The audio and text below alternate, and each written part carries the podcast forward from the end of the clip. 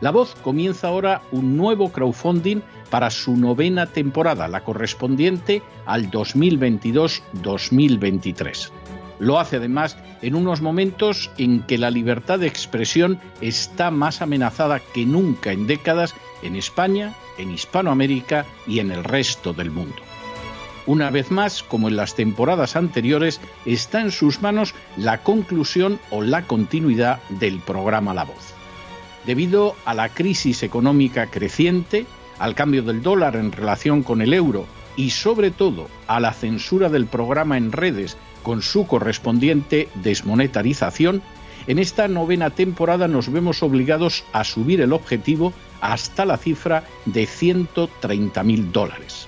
Con el crowdfunding se mantiene la emisión en directo, en abierto y de forma gratuita del programa a través de YouTube, iBox, SoundCloud, Spotify, Apple Podcasts, Google Podcasts, Tunnel y Stitcher. Además, por supuesto, de encesarvidal.tv. De hecho, es este crowdfunding el que permitirá poder seguir emitiendo en cesarvidal.tv, ya que sin la continuidad de la voz no puede haber continuidad de contenidos en ese canal televisivo. Si la voz, tras la conclusión de esta temporada, no pudiera regresar en el mes de octubre, quizá no sucedería algo tan grave.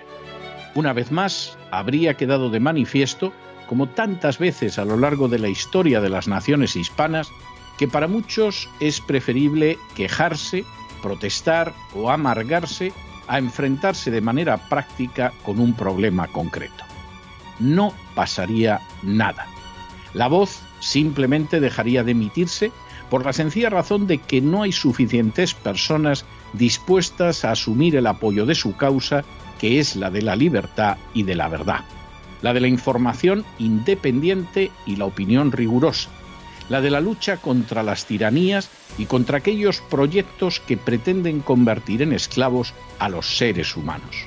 Si piensan que merece la pena seguir escuchando día a día la voz, son ustedes bienvenidos a la hora de contribuir al nuevo crowdfunding que permitirá que puedan escuchar este programa radiofónico una temporada más. Muchas, muchas, muchas gracias por todo. God bless you. Que Dios los bendiga.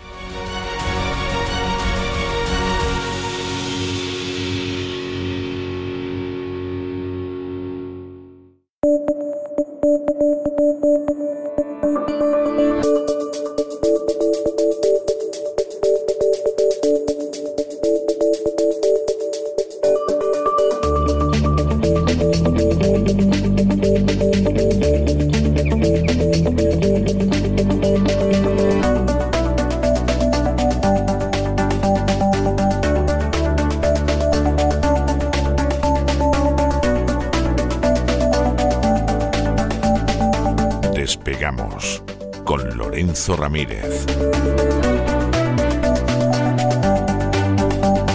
Corremos raudos y veloces hacia nuestro avión, atravesamos el umbral, nos tiramos en plancha sobre los asientos, nos abrochamos los cinturones, despegamos y nos vamos elevando por los aires hasta alcanzar nuestra altura y nuestra velocidad de crucero. A mi lado, como siempre, don Lorenzo Don Lorenzo, que lleva usted en esa jaulita un Bitcoin. Hombre, yo pensaba que, en la jaulita llevaría usted un canario, a lo sumo un pero, pero esto del Bitcoin, pero, pero ¿qué pasa? Muy buenas noches. Buenas noches, don César. Pues no, lamentablemente, es un Bitcoin falso. Imagínense que tuviera yo un Bitcoin, ¿eh? Me quitaba buena parte de la hipoteca, ¿eh? Me la quitaba con. Pues no, no está mal, ¿eh? No está mal. Hace seis meses me habría quitado la mitad de la hipoteca. Ahora solo una parte. Tremendo lo que está pasando en, el mercado cripto. Hoy vamos a hablar de ello, pero tremendo en general lo que está pasando en todos los mercados, ¿no? Eh, los titulares son espectaculares. Entre el clickbait, que le gusta a mucha gente, ¿no? Hay gente que piensa que nosotros hacemos esa estrategia. Eh, esa estrategia consiste en un titular llamativo para que la gente entre y luego consuma tu producto.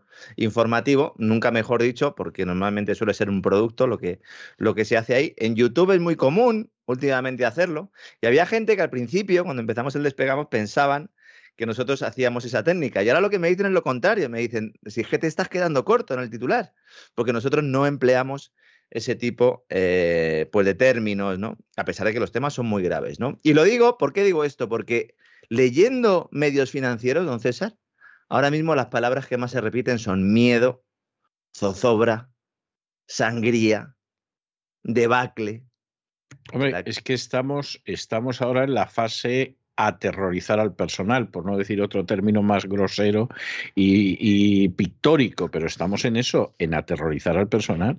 Que fíjese, han estado ocultando la realidad mucho tiempo, algunos veníamos anticipando muchas cosas, no porque eh, fuéramos muy listos, simplemente porque sabíamos dónde había que mirar y así se lo hemos trasladado a nuestros queridos amigos. Y ahora hay muchos que de repente se suman a este tren, pero se suman además con todo, all in, ¿no? Como se dice en el póker, en buena medida porque podrían aprovechar esas caídas. ¿no? La verdad es que se nos acaban ya los calificativos para describir lo que está sucediendo en estos mercados después de que ayer eh, Wall Street registrara otra jornada para olvidar. A ver qué pasa hoy. Las bolsas europeas hoy van bastante mal. Eh, ayer los principales índices cayeron, eh, lo mismo que en Europa, también, aunque de una manera un poco más suave, las bolsas de Asia-Pacífico. Y aunque la razón de fondo sigue siendo ese contexto inflacionario que obliga a subir tipos de interés en un momento de inestabilidad geopolítica global, eh, también traducido todo esto como guerra de Ucrania para muchos, la causa concreta del desplome de ayer estaría, sobre todo, y esto sí es una novedad, en las malas previsiones de resultados de grandes empresas de consumo en Estados Unidos. Walmart, Target, gigantes de este calibre, están ya observando, registrando un descenso en el consumo de los hogares, a pesar de todo el a pesar de los cheques, don César, y a pesar de todo lo que nos estaban contando de esa recuperación del consumo, de esa demanda embalsada covidiana, recuerda, también que nos decían muchos, ¿dónde está ese consumo? Las acciones de estas compañías están cayendo a plomo. Bueno, el Standard Poor's, el, el principal índice de la bolsa de Estados en el año ya pierde casi un 18%. Es la segunda peor caída en las 95 primeras sesiones del año desde 1932. Claro, no vemos en un día caídas del, del 10%, del 5 sí, ayer el Nasdaq sí, pero claro, si uno lo coge, no, en términos anuales tampoco llevamos tanto, llevamos cinco meses de año, no llega, ¿no?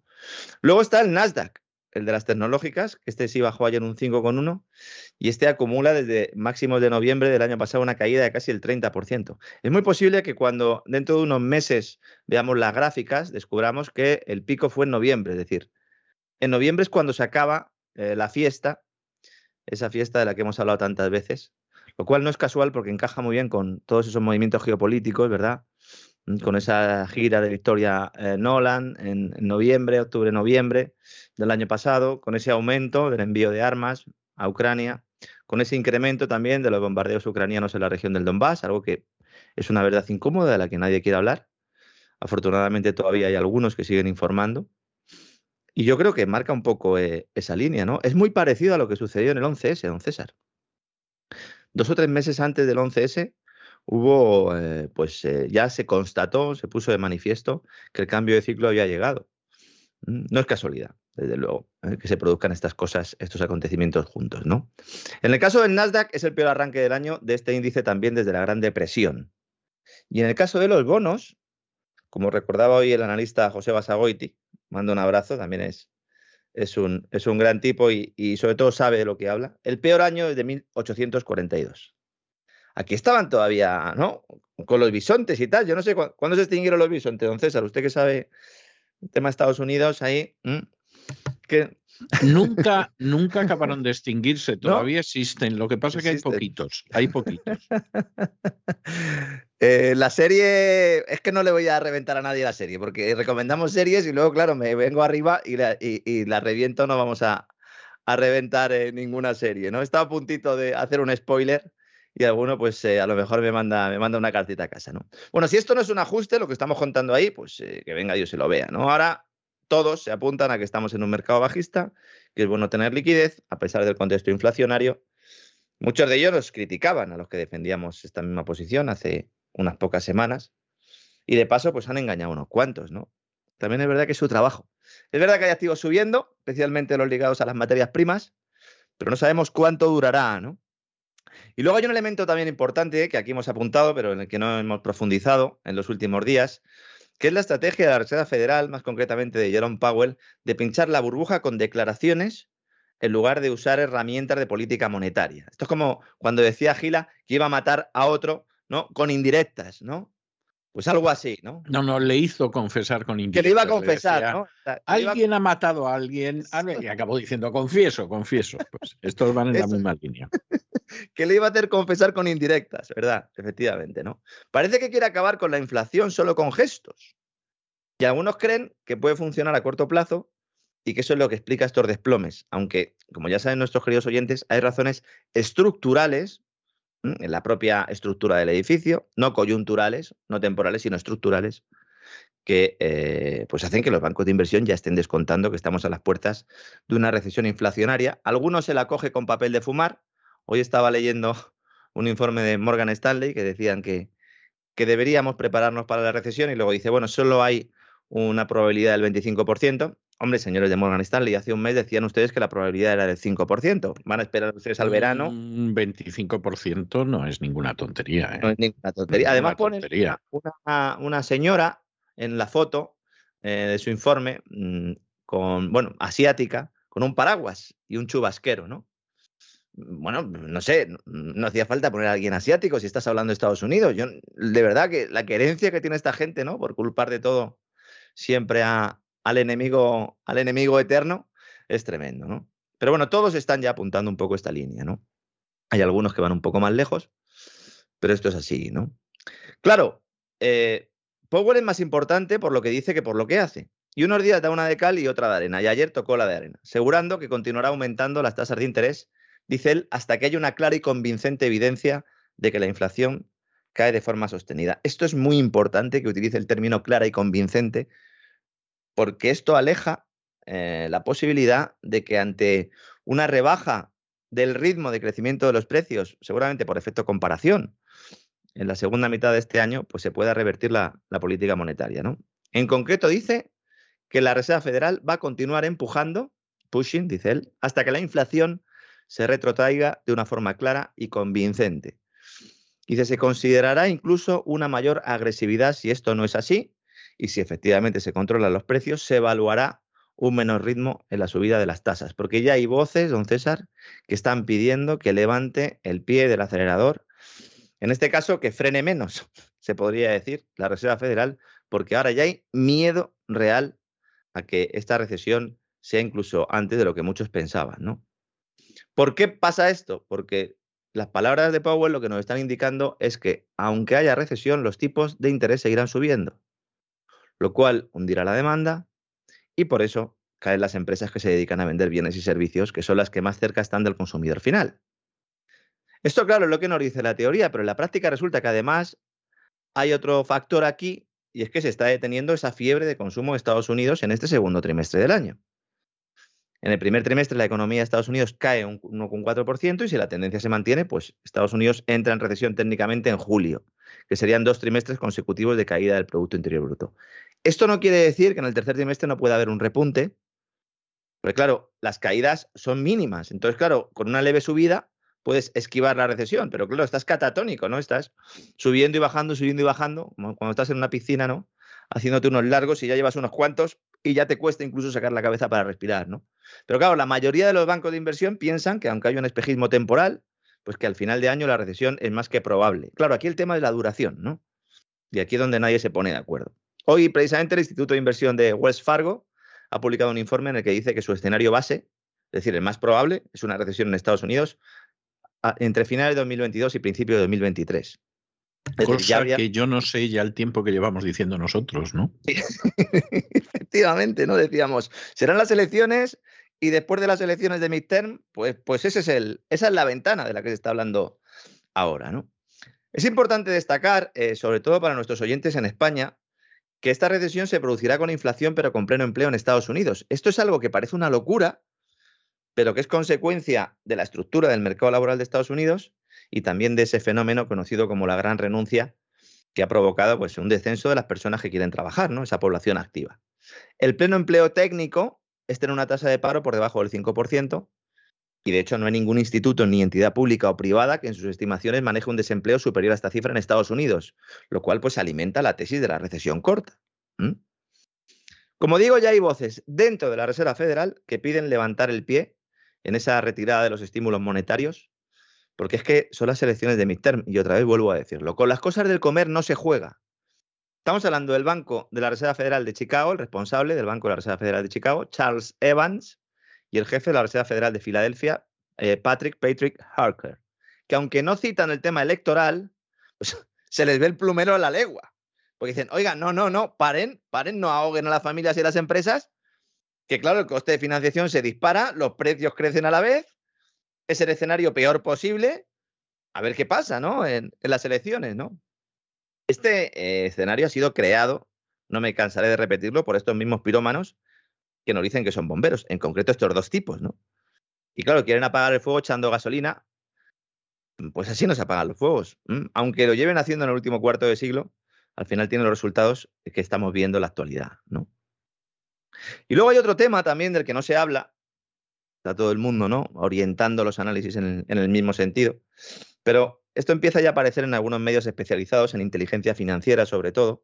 Lo vamos a explicar en detalle en uno de los próximos programas del Gran Reseteo en cesarvidal.tv y tiene mucha relación con los preparativos que están haciendo en estos momentos los grandes gigantes de la inversión para diseñar sus carteras con la premisa de que va a haber un incremento notable de los disturbios civiles. No solo en los países más pobres, es evidente, ya se está produciendo, sino también en Reino Unido, en Europa y en Estados Unidos, debido precisamente a estas subidas de los precios de la energía y de los alimentos, que van a elevar el coste de la vida a niveles astronómicos al mismo tiempo que se seca el grifo del crédito. Según estaba leyendo estos informes, me he acordado, como no, de ese libro COVID-19, The Great Reset, del señor Klaus Schwab, presidente del Foro Económico Mundial, donde habla también de los disturbios civiles. Esto lo vamos a analizar, como digo, en profundidad en el programa que hacemos los sábados. Bueno, y aparece en el famoso vídeo del no tendrás nada y serás feliz. O sea, junto con los extraterrestres, una de las cuestiones que va a haber va a ser inquietud en las calles, por decirlo de una manera muy suave. Claro, ¿esto es profecía autocumplida? Bueno, pues esto es lo que hay que intentar evitar. ¿no? Yo sé que hay mucha gente a la que esto le asusta y por eso quiero hacer una precisión a modo de aviso para navegantes de cara a los próximos meses. ¿eh? Espero que no años, pero meses. Hay que tener cuidado porque esos mismos bancos de inversión que preparan el escenario apocalíptico, como decía también hace unos días el gobernador de Banco de Inglaterra, lo dijimos aquí, que utilizaba el término apocalipsis en concreto, estos se están preparando para sacar tajada del mismo. Con lo cual, buena parte de las supuestas informaciones que salgan de sus departamentos de análisis están dirigidas precisamente a intentar que se cumplan estos escenarios. Pero esto no quiere decir que luego se cumplan realmente, al menos de forma completa. Porque mientras nos meten miedo, ellos aprovechan para comprar barato lo que antes vendieron caro. Esto no es nada nuevo, sucede en cada crisis. Pero bueno, en las anteriores crisis, pues no había despegamos. y ahora, pues, ahora sí hay, ¿verdad? Y se lo contamos. Lo contábamos en otro sitio, ¿verdad, don César? Lo que nos dejaban, ¿eh? lo que se podía. Pero ahora ya, pues tenemos la voz de César Vidal y ahora lo contamos. Y, a veces, a veces se podía e ibas a la calle o te tenías que acabar marchando. Todo, todo hay que decirlo. O sea, no, no nos Yo me fui a las Canarias y cuando volví, además de volver con casi con 15 kilos más, por el todo incluido al, que me fui, pues volví sin trabajo. César. Sí, sí, y yo me eh. acabé marchando porque aquello no era plan. O sea, es que estas cosas pasan. Para que vean que incluso nos reímos de esto. ¿Por qué nos reímos? Porque gracias a eso, ahora están escuchando este programa. Si no, hubiera sido imposible que este programa existiera. Así que todo, todo tiene su, sentido, ¿no?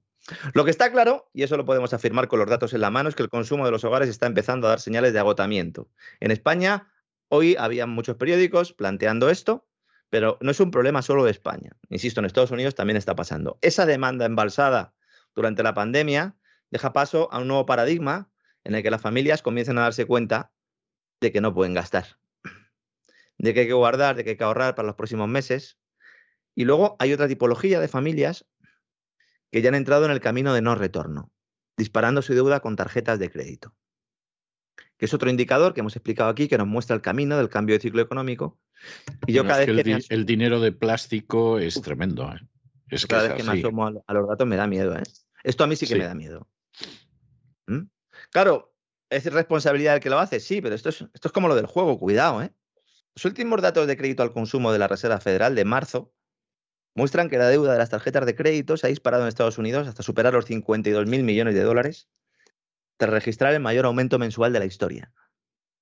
La gente está sin pasta, pero sigue gastando.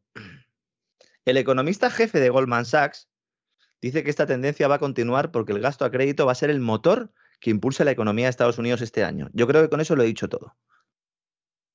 Si el gasto de las tarjetas de crédito es lo que va a mantener la demanda interna en Estados Unidos, prepárense. Porque entonces el problema es aún mayor de lo que nos están diciendo. Porque las transferencias gubernamentales, esos cheques que se entregan a los ciudadanos, ya no son suficientes para mantener ese consumo. De hecho, las cifras del primer trimestre son brutales porque aunque Estados Unidos, como digo, el PIB caiga, la demanda interna se dispara mucho porque la fortaleza del dólar hace que se compre mucho fuera. Y entonces esto pues, provoca un incremento notable de las importaciones, porque claro, si tú tienes unos dólares que en el mercado internacional, pues con respecto a otras divisas valen más, pues te permite importar. Exportar no, ¿no? Exportar no, eso es lo que están haciendo los chinos en un movimiento, eh, pues justo al contrario, ¿no? Que lo vamos a comentar en unos minutos, ¿no?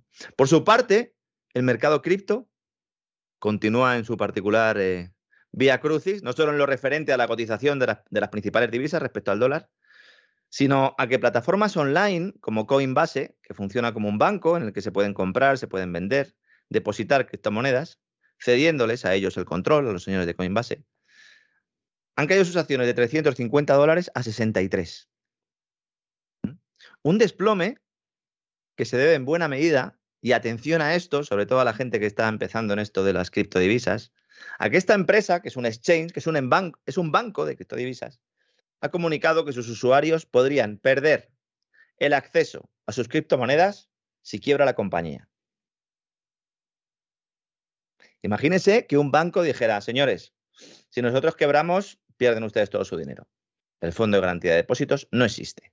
Porque en la actualidad el Fondo de Garantía de Depósitos mm, mm, contempla que 100.000 euros por persona y entidad, pues los vas a, obtener quiebre o no quiebre tu banco. A partir de ahí ya no, ¿no? Pero 100.000 euros, pero en el caso de las criptodivisas nos están diciendo que no. Esta situación hipotética, de momento, se ha incluido en el informe de resultados del primer trimestre de la empresa de Coinbase.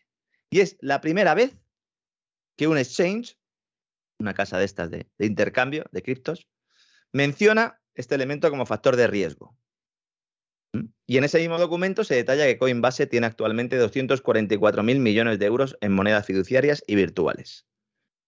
En concreto, lo que dice Coinbase es muy importante porque a esto se van a agarrar muchos si en algún momento dado hay alguna quiebra de alguna de estas empresas y hay que acudir a los tribunales. Lo que le dice a la Comisión de Valores y Bolsa de Estados Unidos Coinbase es, Debido a que las criptomonedas custodiadas pueden considerarse propiedad de un patrimonio concursal, en caso de quiebra, los criptoactivos que mantenemos en custodia en nombre de nuestros clientes podrían estar sujetos a procedimientos de quiebra y dichos clientes podrían ser tratados como nuestros acreedores no garantizados. ¿Qué está intentando hacer eh, Coinbase con todo esto? Eh, no sé, eh, si a mí me dice don César, vamos a cargarnos el mercado cripto, pues lo primero que haría sería eso. Saldría y diría, señores, todo el dinero que, que tengo custodiado de ustedes, si yo quiebro, pues no van a ver ustedes un euro, en este caso un Bitcoin. Con lo cual, no hace falta que digamos que, bueno, que cunde el pánico o que, o que cande el púnico que diría que él es lo menos, lo menos que podría suceder. Alguno pensará, bueno, pero es que han hecho su trabajo porque advierten de un riesgo. No. Eso serviría si lo hubieran hecho antes porque este riesgo siempre ha estado ahí. Aquí lo hemos advertido. Hemos hecho muchos programas sobre Bitcoin, a gente que siempre me dice, fórmate más. No es una cuestión de formarse, el blockchain tiene un desarrollo y unas, y unas oportunidades tremendas. Un día vamos a hablar de su uso en la agricultura, que poca gente conoce, pero en general es, es el notario perfecto, un notario que da fe y que además eh, todos podemos tener acceso a, rastrear eh, eh, pues todas las transacciones que se hayan hecho y tal. Además permite que la cosa sea de forma anónima, etcétera, etcétera. Pero aquí hay elementos que nos indican que se está dinamitando el mercado cripto desde dentro. Y no verlo,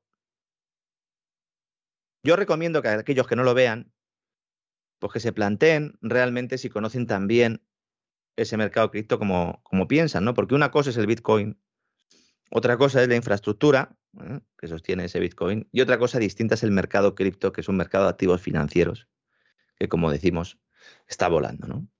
Claro, los defensores de las criptomonedas llevan mucho tiempo anunciando que el movimiento descentralizado es en parte pues, una forma de dar a la gente el control total y esa propiedad de sus finanzas. Pero claro, si tú la dejas en un exchange, tus monedas, tú no tienes la propiedad de esas monedas. Hay mucha gente que esto no lo sabe. Hay monederos para almacenar esas criptodivisas, en realidad las claves privadas.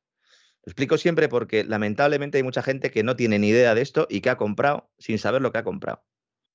Bueno, los que hayan comprado Tether, eh, la famosa stablecoin, moneda estable hasta ahora, ¿no? Porque claro, el hundimiento, 7.000 millones de dólares han volado de, stablecoin en, en las últimas horas. Esta es la que tenía una paridad con el dólar. Ha perdido la paridad con el dólar y claro, ha empezado el lío, ¿no? Cuidado, que hay un movimiento destinado a ir poco a poco laminando la credibilidad de estas criptomonedas. A nosotros no nos van a encontrar ahí porque llevamos advirtiendo sus problemas desde hace mucho tiempo. Pero claro, negarlos es hacer el juego a los malos, como siempre digo, ¿no? Más noticias. China también. Aquí ha sucedido lo que pasa cuando un banco central baja tipos de interés para intentar manejar la bomba de deuda. En este caso, bajo el cimientos del sector inmobiliario, porque al reducir el coste de los préstamos, pues sucede a la inversa que en Estados Unidos. La moneda se deprecia y los inversores extranjeros venden bonos del país, lo cual a su vez alimenta esa tendencia a la rebaja de la divisa, en este caso el, del yuan renminbi. En lo que va de año, en lo que va de 2022, los inversores extranjeros de China han vendido bonos denominados en yuanes por alrededor, alrededor de 35 mil millones de dólares. La mitad de esa cantidad fueron ventas en el mes de abril. Y esto es lo destacable, porque la cantidad, así en términos absolutos, tampoco es muy elevada, pero que la mitad de estas ventas fueran en abril, denota que hay aquí un cambio también. Y el cambio básicamente son los anuncios y los movimientos del Banco Central chino para aliviar esa factura financiera de las empresas inmobiliarias y de los hogares hipotecados, ¿no? Claro que en medios occidentales como Reuters lo que se destaca es que hay bancos que han aplicado el corralito. Y claro, yo me he asustado, he ido a los medios, digo, bueno, a ver, ¿qué pasa aquí? Realmente corralito en China, imagínese el titular, ¿no? luego resulta que son tres pequeños bancos en la región central de Henan, en China, que impiden la retirada de fondos a sus clientes, que pues lo lamento, efectivamente, por esos clientes, pero vamos, que, es una cosa muy local y tampoco se sabe muy bien la causa, ¿no? Estamos hablando de unos 178 millones de dólares paralizados que en, depósitos de clientes al cambio, ¿eh? al cambio, no es que haya dólares ahí, ¿no? Por lo menos en esas cuentas.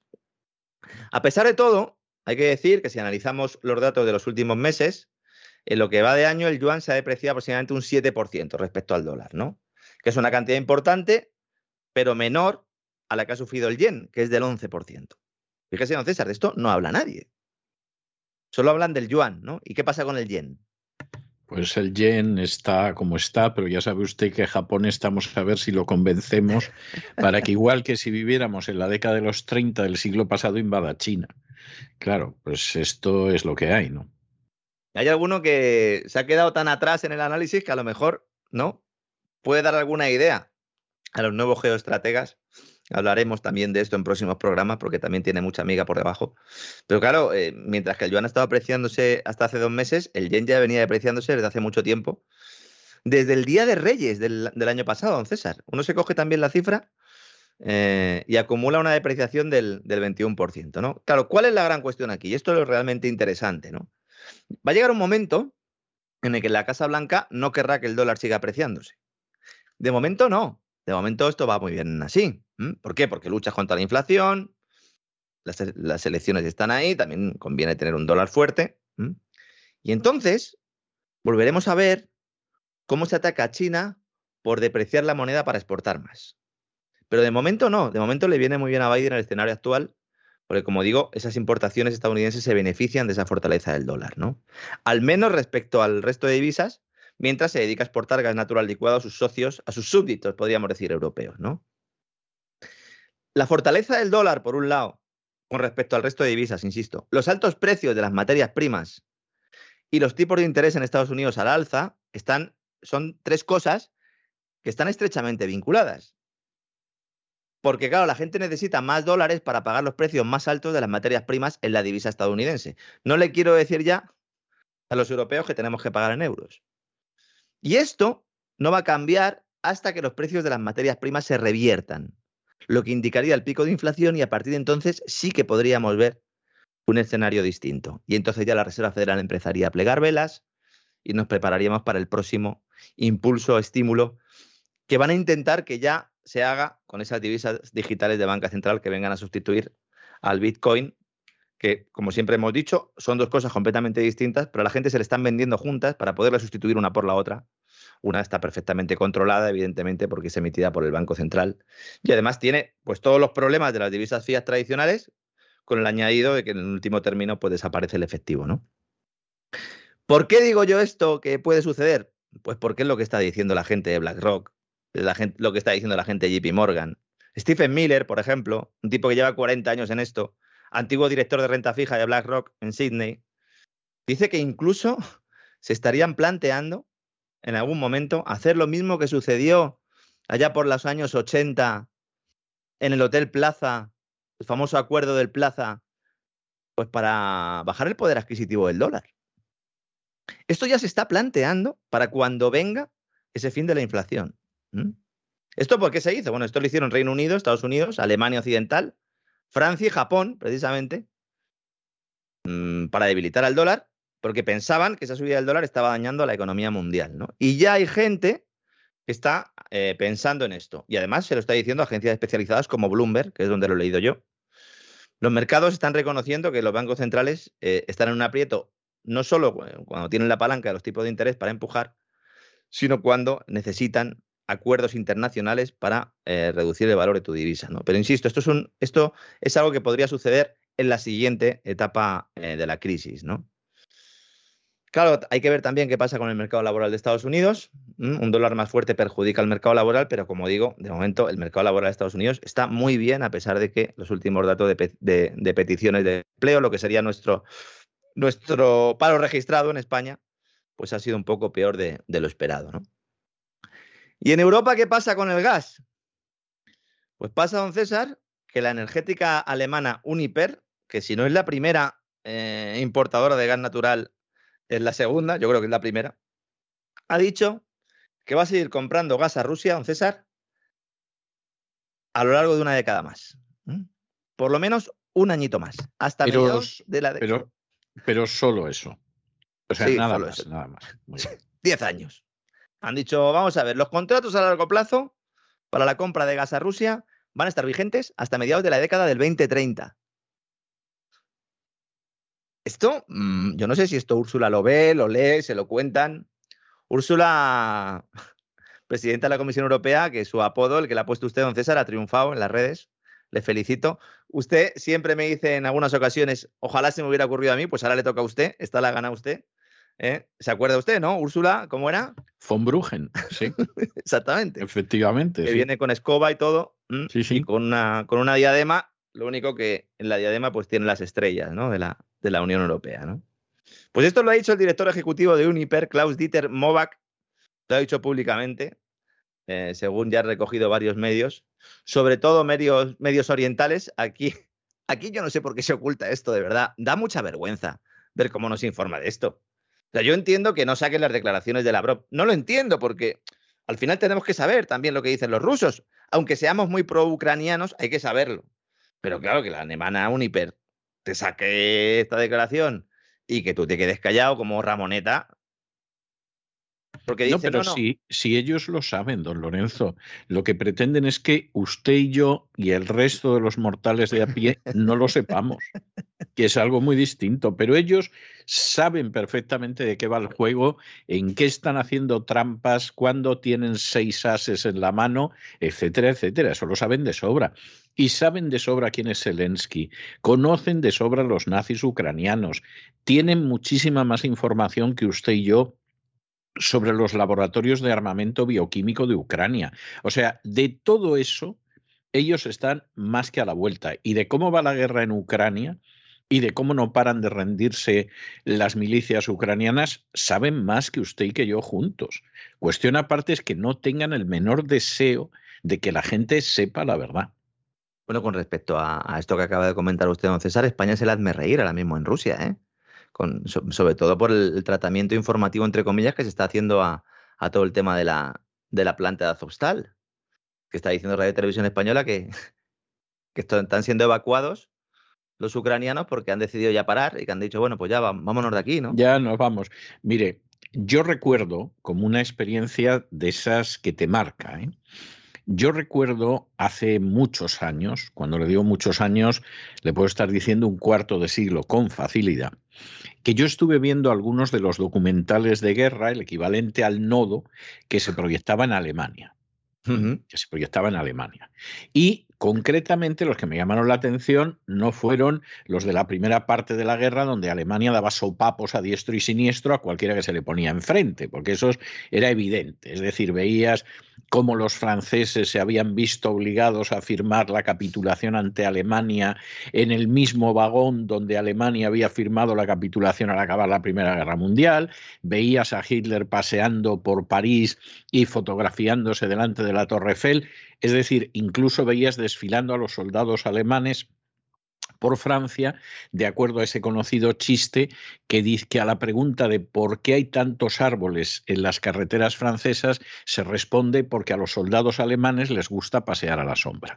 Bien, todo eso, todo eso era absolutamente indiscutible. Pero claro, usted sabe que hubo un momento después de Stalingrado y después de Kursk y todo esto que el Tercer Reich empieza a perder la guerra. Bueno, yo estuve viendo algunos de los documentales que por supuesto estaban bajo el ala protectora de Goebbels. Cuando quedaba para que acabara la guerra, pero cosa de un par de meses, dos, tres meses, y tú no sabías lo que pasaba en ese momento y veías el documental y daba la sensación de que Alemania estaba ganando la guerra. Con los soviéticos ya en territorio alemán, ¿eh? y los americanos, pues por el estilo. Y tú veías el documental y las retiradas después de unas pérdidas espantosas que sobre todo les causó el ejército rojo, bueno, pues aparecía como un repliegue táctico para... O sea, tú veías el documental y no sabías nada y decías, bueno, los alemanes están ganando la guerra, o sea, se retiran de algún sitio, pero por eso de rectificar la línea del frente para golpear. Bueno, pues eso es exactamente ahora, pero sin el arte maléfico, pero innegable de Goebbels, lo que son las televisiones españolas en relación con la guerra de Ucrania. O sea, se están rindiendo las unidades ucranianas. Se da la circunstancia de que además hasta se están rindiendo los nazis más desorejados. Los están machacando. Hay zonas de las que ahora mismo es muy posible que empiecen a retirarse ya en estas horas y si tú te crees lo que aparece en la televisión española, los ucranianos están a punto de entrar en Moscú. Bueno, el titular de Radio Televisión Española es Ucrania abandona la lucha en la acería de Mariupol y evacúa 250 soldados. Que actualicen la cifra, por favor, porque son muchos sí, más. Sí, porque van ya cerca de 2.000, pero, pero aparte de eso, pero, es, eh, que, es que lo de abandona la lucha es que tiene tremendo. ¿no? Es que vamos a ver, estos, es que medios rusos están aclarando y están diciendo, vamos a ver, estos tipos eh, están siendo evacuados, entre comillas, ¿no? Son recibidos, registrados e interrogados por militares rusos. Los heridos son atendidos por el personal médico ruso. Los más graves son enviados a hospitales cercanos que están bajo el control de, pues, de la República Popular de Donetsk. Y luego la evacuación, entre comillas, pues no se realiza hacia Ucrania ni hacia ningún territorio neutral, sino a las zonas controladas por Rusia y precisamente a sus aliados ¿no? en, esta parte de Ucrania, más específicamente en un penal penitenciario que se llama N97, es decir, están en la cárcel ahora mismo, ¿no? Pero claro, esto no es una evacuación. Yo, eh, de verdad, ver a gente que además pone mucha cara en el asador para defender una serie de tesis y una serie de informaciones que no se pueden comprobar en su veracidad porque son manifiestamente falsas, pues claro, si quedara la duda, esto es como lo de la, matanza de Bucha, ¿no? Pues podemos estar, hasta que tengamos más datos, ya tenemos muchos, pero bueno, ¿no? Es algo sobre lo que se puede hablar, pero es que esto es más que evidente, ¿no? Y lo del gas, que era por eso por lo que estaba comentándolo antes, igual. Sale este tipo, el de la principal empresa, cuando Putin decide que el gas se pague en rublos, estaba pensando en Uniper, fundamentalmente. Y ahora sale el tipo de Uniper y dice, sí, yo voy a pagar como me digan y voy a pagar durante los próximos 10 años. Lo cual implica que esto de que se va a desconectar Alemania y el gas ruso, es mentira, a no ser que algún político lo determine. Pero no van a ser ni las empresas, ni de momento tampoco los rusos que quieren seguir vendiendo su gas, ¿no? Es más, en cuanto a los pagos a Gazprom por el suministro, lo que está diciendo ahora mismo Uniper, que dice, bueno, vamos a intentar ser capaces de procesar todos, porque es que tenemos un montón de pagos que realizar. Y dice, vamos a pagar en euros en la cuenta de Gazprom Bank de acuerdo con el nuevo mecanismo de pago, las famosas cuentas especial K. ¿no? Y así se cumple el contrato por nuestra parte. Eso es lo que ha determinado Rusia que se haga y esos pues se intercambian luego a rublos, ¿no? Como ya hemos explicado en muchas ocasiones. Así que el tema del gas ya pueden decir lo que quieran nuestros burócratas, que por lo menos yo creo que nuestros queridos oyentes lo tendrán claro, ¿no? Por cierto, ¿ha visto la foto usted de Nadia Calviño con los, con los catarís, con catarí que te vi? No, de, no debían de ser hombres. ¿No? No debía de ser hombres porque ya sabe usted que Nadia Calviño ha dicho que ella no se hace una foto solo con hombres. Yo, teniendo en cuenta cómo miran a los homosexuales y todo esto los cataríes, yo si fuera Nadia Calviño me cuidaría, ¿eh? porque como alguien se entere del no me hago fotos solo con hombres y luego haciéndose una foto con tres cataríes, ahí hay algún catarí que se le puede ir la mano. ¿eh? Yo no quiero, yo, eh, no, quiero, no quiero encizañar, ¿eh? pero yo tampoco, pero han venido estos y ya estamos con lo de la viruela del mono. ¿eh? Yo no quiero decir nada, ¿eh? Pero bueno, madre la, mía, ¿eh? Lo que pasa, mire, yo ayer que conté lo de la viruela del mono en el boletín eso, informativo, por eso, por eso lo digo. Vamos a ver, yo daba dos opciones que se me ocurrían y me abría la posibilidad de que a alguien se le ocurriera otra opción, pero a mí solo se me ocurrían dos. O la viruela del mono venía de África, porque de África no paran de llegar decenas de miles de inmigrantes ilegales a los que Antonio no les pone ninguna pega, y entonces, pues no tiene nada de particular que un continente que está lleno de monos, pues alguno venga con la viruela del mono. La segunda opción que a mí se me ocurría era pueden ser ucranianos. Como en Ucrania hemos tenido, la OTAN ha tenido cerca de 40 laboratorios para armamento bioquímico absolutamente ilegales, pero reconocidos por Victoria Nolan en el propio Senado de los Estados Unidos, y ya ha habido escapes y han muerto ucranianos, pues lo mismo se da la circunstancia de que la viruela del mono le ha pasado a alguno de los ucranianos y como están entrando en España exactamente igual que los africanos, sin ningún control, a los españoles los puedes obligar a vacunarse. Esas, esas son sus dos tesis, ¿no? Esas eran mis dos tesis, pero, pero tengo que decir que de ayer a hoy pasan cosas. Claro, yo decía eso porque pensaba en España, pero al mediodía la viruela del mono ya estaba en Canadá. Claro. Y claro, ya lo de la gente que venía del norte de África me encajaba mal en el Canadá. A media tarde, la viruela del mono ya estaba en Estados Unidos. Uh -huh. Entonces dices, hombre, de las dos hipótesis hay una, la hipótesis africana. Yo, te, que yo tengo otras dos, ¿eh? Ah, sí, pues por favor. Yo tengo otras dos, sí, yo tengo, yo tengo otras dos. Estamos aquí eh, eh, hablando de esto y espero no tener que hacer ocho programas de gran reseteo de la viruela del mono. ¿eh? Porque la última vez que, que sucedió algo así, al final la acabamos liando, ¿no? Hay otras dos circunstancias. Una, hay un señor que fundó Microsoft, que hace unos meses dijo que la próxima epidemia, pandemia, va a ser de viruela. Un señor que se dedica a trabajar, sí, ¿no? Sí, esto, esto, a mí me constaba, esto a mí me constaba. Sí. Y la FDA resulta que recientemente ha aprobado una vacuna contra la viruela. Lo cual, pues es otro elemento, ¿verdad? Que puede explicar hasta cierto punto lo que está ocurriendo. Y luego hay otra tesis más, ¿no? Habría que analizar hasta qué punto los seres humanos inoculados con las terapias génicas, eh, pues están sufriendo, algunos de ellos, sus sistemas inmunes, una reacción distinta a la que podían haber tenido antes de ser inoculados. Y lo dejamos ahí, ¿verdad? Esa es la que da más miedo de todas, ¿no? Incluso más miedo que las, que las dos suyas, que eran ya terroríficas. Bueno, ¿no? no son excluyentes. Bueno, la primera, sí, la africana, sí. Pero la otra no sería excluyente, sería instrumental y complementaria. Exactamente, exactamente. Entonces, cuidado, cuidado. Vamos a vigilar ahora bien. Hay un problema aquí fundamental, ¿no?